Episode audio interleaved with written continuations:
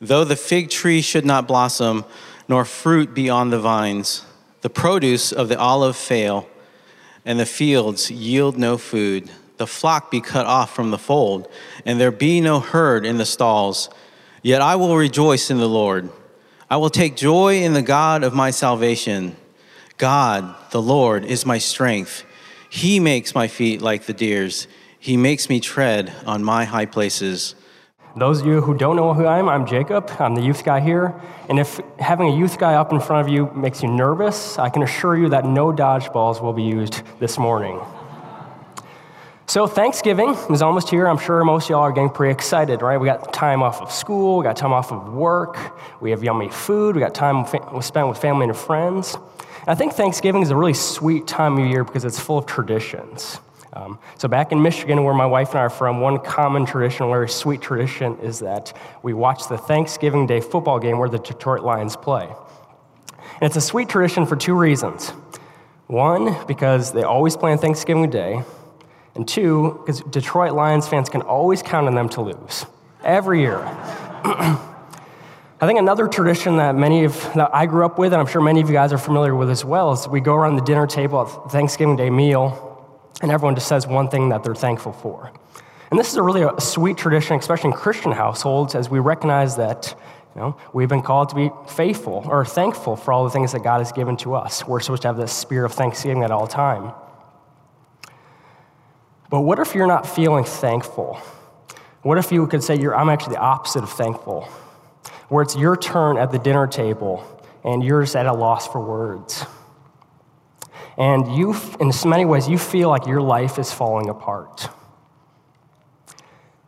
What if you can relate extremely well to Habakkuk in verse 17 when he goes through that list of six things that for an agricultural culture would destroy your life with no figs or harvest? So I want us to think, kind of think through one big question today as we study this first. And that question is how can I give thanks when it feels like everything around me is falling apart? to use the language of Philippians 2, we live in a very dark world that is in the midst of a twisted generation. Things like cars breaking down, people lose their jobs, children going wayward directions, there's marital struggles, loved ones dealing with addictions, students are made fun of at school. We're feeling the pressures of living in a world and a culture that is increasingly growing more opposed to Christ. There are some moments in life when bad things just seem to come in bunches all at once. And when that happens, when those sort of moments happen in our lives, we, our initial response is rarely to give thanks. There are some of us here this morning who are going through some genuine hardships, right, who are going through these metaphorical valleys. Valleys where it seems like there's just no end in sight, and they've just been stuck in it for a long time. Other views, uh, others of you are not struggling at all, right? Life's pretty good right now. But we recognize that can change in an instant as we live in a dark and bitter and broken world. But if you are in the middle of a struggle right now, if you're in one of those valleys, please know that God is not oblivious to your pains and your struggles that are happening in your life. In fact, God knows better than anyone what is happening in our lives on a daily basis. And he doesn't teach us this kind of hakuna matata message where we're supposed to just ignore or downplay what's happening on around us or forget what's happening. It's been a false teaching that's kind of made its way in the church at times. Another false teaching that happens fairly regularly is that this is the teaching that if you are struggling, that must mean that you are living in active sin. And the way to get out of this struggle or this trial is just to shape up and everything is eventually going to be okay. That's not what Scripture teaches at all. Especially, too, if we look at the book of Job at all, we can recognize that doesn't make any sense. The sort of thanksgiving that God calls us to, the type that Habakkuk demonstrates, is not this fake smile or this disconnected mind from what's happening in our lives. If again, if we go back to our scripture, verse 17, we, are, we notice that Habakkuk is very aware of what's happening in his life. He wasn't just like, well, you know, everything seems okay right now. He knew all the struggles that were taking place. Now, true thanksgiving comes when we recognize who God is and all of the ways in which He's working in our lives. So, I want us to consider this morning two components of thanksgiving. How we, and we can find this in this beautiful passage, these three short verses at the book of Habakkuk. And that was the, by looking at these two components, we're going to be able to answer our big question of the day. So, how can we give thanks when it feels like everything is falling apart? First, we can give thanks because we serve a God who saves. So just, just kind of help, help us understand where Habakkuk was at, we're going to give a little background of the book, right? So it's a shorter book. It's only three chapters, and it's tucked in the prophet section of the Old Testament. And it's so short, you could easily flip right past it and not even know it was there. Um, some of you here probably have never read the book of Habakkuk. But Habakkuk is a very unique book, even in the midst of these prophetic books, because in this book, the prophet's never speaking to the people of Israel or the people of Judah. Now, in most prophetic books, God, like God gives a message to the prophet and they give it to the people. Generally, they didn't really like what they heard, but they did their job. But Habakkuk is a different book than those other prophetic books. Instead, what we see is we have a book that contains a dialogue between man, Habakkuk and God. So, what, what did this dialogue involve? What did he say to God? Well, he begins the book by lifting up a group of concerns Right? He noted that he is living in the midst of an evil and corrupted world, which just a moment ago we all we can all really relate to his situation. In chapter 1, verse 2, he actually is lamenting and crying out to God that God would save him and would like give justice. He's calling out for help. He says things like, I am living in the midst of a surround, I'm surrounded by violence and injustice. And he details that the law of God was actually being ignored by the people. The ESV translation, the Hebrew actually goes a little stronger. It says that the law at that time was paralyzed. And the people who were ignoring, the people that were paralyzing the law of God, were God's people. The people who should have known better were living in direct rebellion to Him and living in deplorable sins of all different shapes and sizes. So Habakkuk's telling God all what's happening. He's expressing frustration. He's like, God, do something. I am uh, help enact justice in what is going on in this world. And again, we have a, it's a dialogue. So God responds to this prophet, and he responds to, and tells Habakkuk that he's about to do an amazing work, something that he actually Habakkuk couldn't even believe if it was told to him. And God said, he was going to raise up the Chaldeans, he was going to raise up the Babylonians to enact justice and punish the law breaking nation of Israel. Uh, not quite the response Habakkuk was looking for, I'm sure. If I could put myself in his shoes right now, I'd probably like, whoa, God, no, no, no, no, no. That's not, no. Um, there's got to be some other way. Um, the Babylonians, they're bad news. They are not the ones that we should be um, kind of doing this justice work. It's funny how quickly qualifications were put on Habakkuk's request once God's response wasn't quite what he wanted, right? And we can all relate to that very well, as to our shame. However, we should not judge Habakkuk too harshly. If we were to consider the nation of Babylon at that time, we would probably have very similar views to Habakkuk. Said, like, these are not the guys that you want to do this.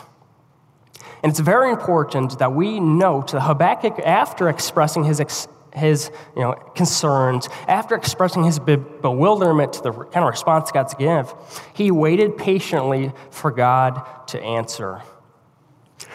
The, the complaints of this prophet were not of this of a moody child, but these were heartfelt pleas to God from one of God's faithful servants at a time when not many people around the prophet gave any thought at all to God himself.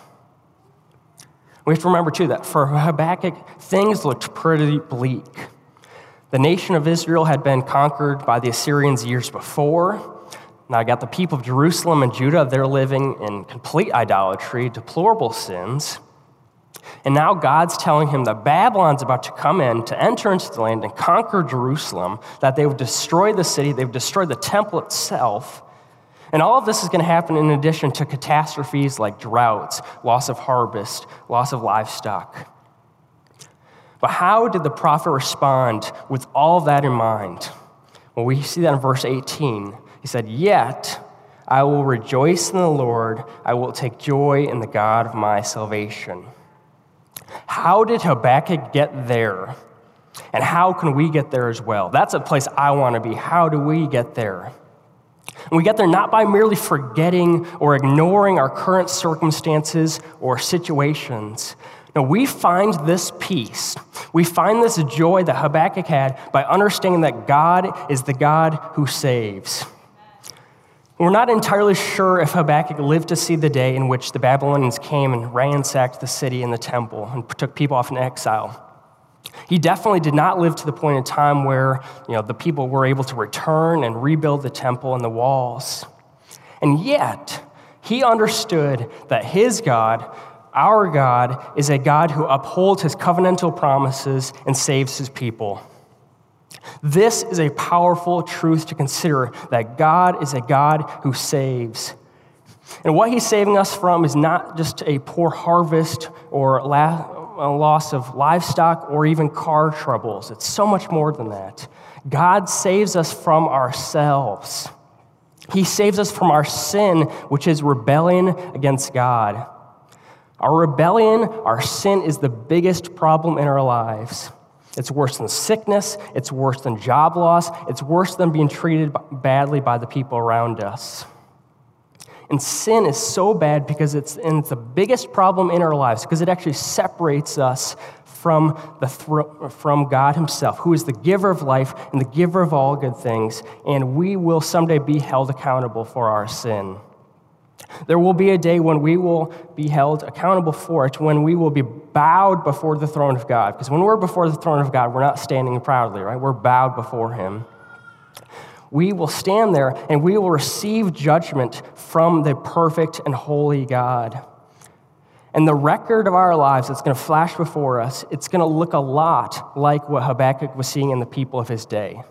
We would like to say, oh, I look a lot like Habakkuk. Unfortunately, that's not the case. We look a lot like the sinners of his day. And a the God that we have is a just God who will not and actually cannot ignore sin. You know, sometimes we wonder, oh, can God do this? Can God do this? There's one thing God can't do, and that is ignore sin. But verse 18 says that the God we have, the God is the God of my salvation. He's the God of your salvation. He's the God of salvation of all who put faith in him, who call upon his name.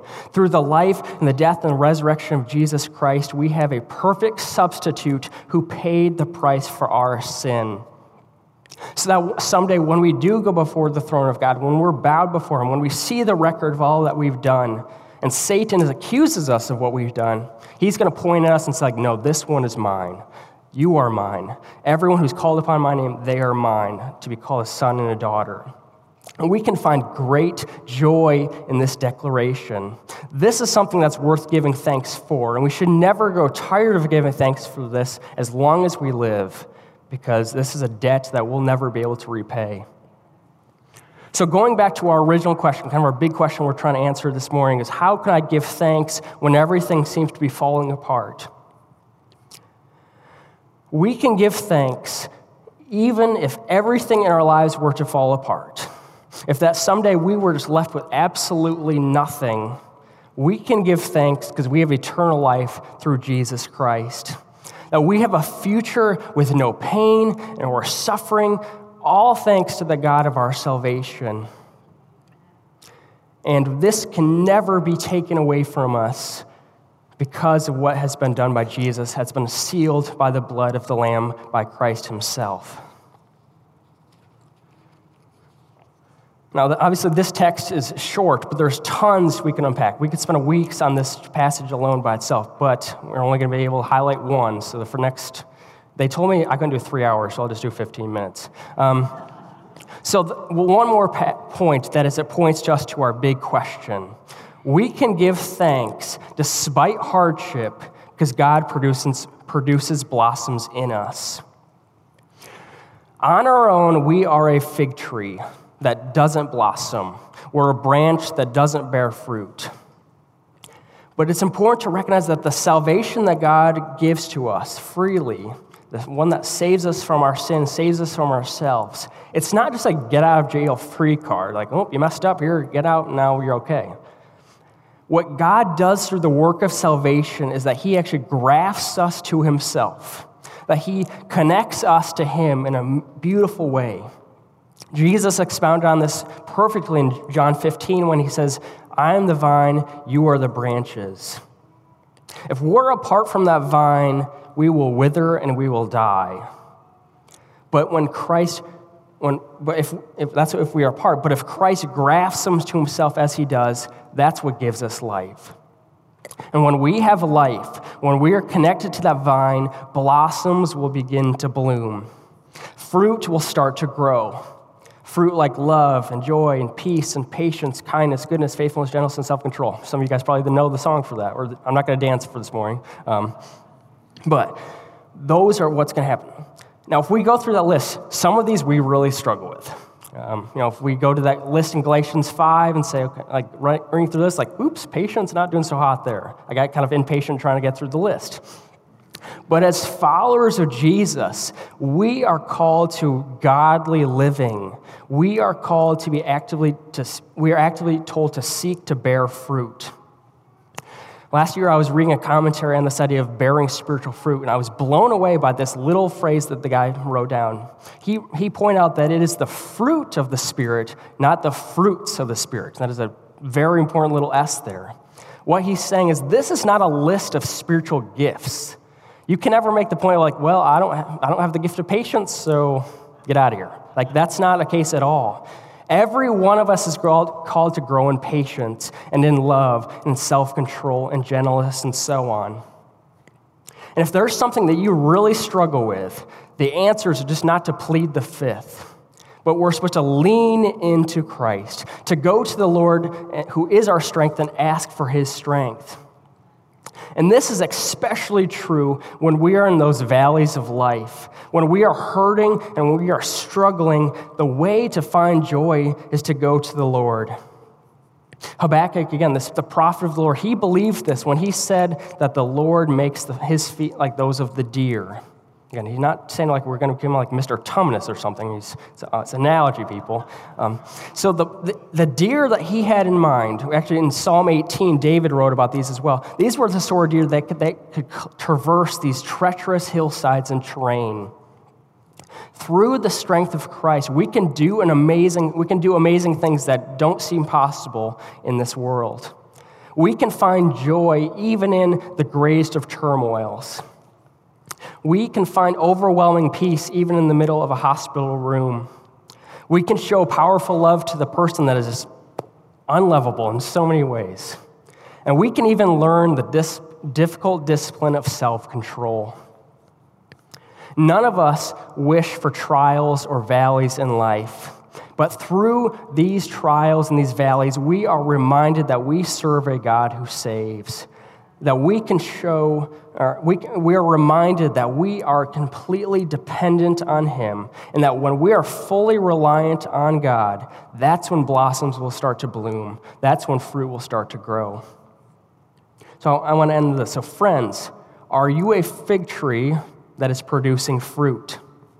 Because if not, I encourage you to lean into Christ, to lean into the one who gives you life to surround yourself with other believers who can support you, who can encourage you, and sometimes even challenge you. Like, how wonderful is it that we are part of a church where we have people that said, Yes, I want to serve you. I want to be with you in times when you may feel like you have nothing else or no one around to support you. Like, surround yourself with those sorts of people. Every one of us is going through different sorts of trials. But we share in the fact that we are all connected to the same vine. We're connected to Christ who has saved us, who saved us, but also allows us to bear fruit through the power of his name. Let's pray. Gracious Heavenly Father, you are truly a God who saves. We sometimes don't even recognize the full power of what you've done on the cross, where, you know, where we were dead in our sins, that we were we have this record of wrongs that just continues to go it just goes for miles and miles, and yet you have taken that away, that you have put that on the cross. You bore our burden, and you have called us your children. Help us just be continued to be reminded that each and every day, and as we come to a time of thanksgiving, Lord, help us to never go tired of thanking you. And I also to just I ask that you challenge us this day to bear fruit. Help us to not just be complacent in our faith and just to think that there's some things that we cannot do, but through your power, show us the mighty, the mighty things that are capable through the work of Jesus. Help us as we continue to worship and give thanks, Lord. May this bring you glory. In your name we pray. Amen.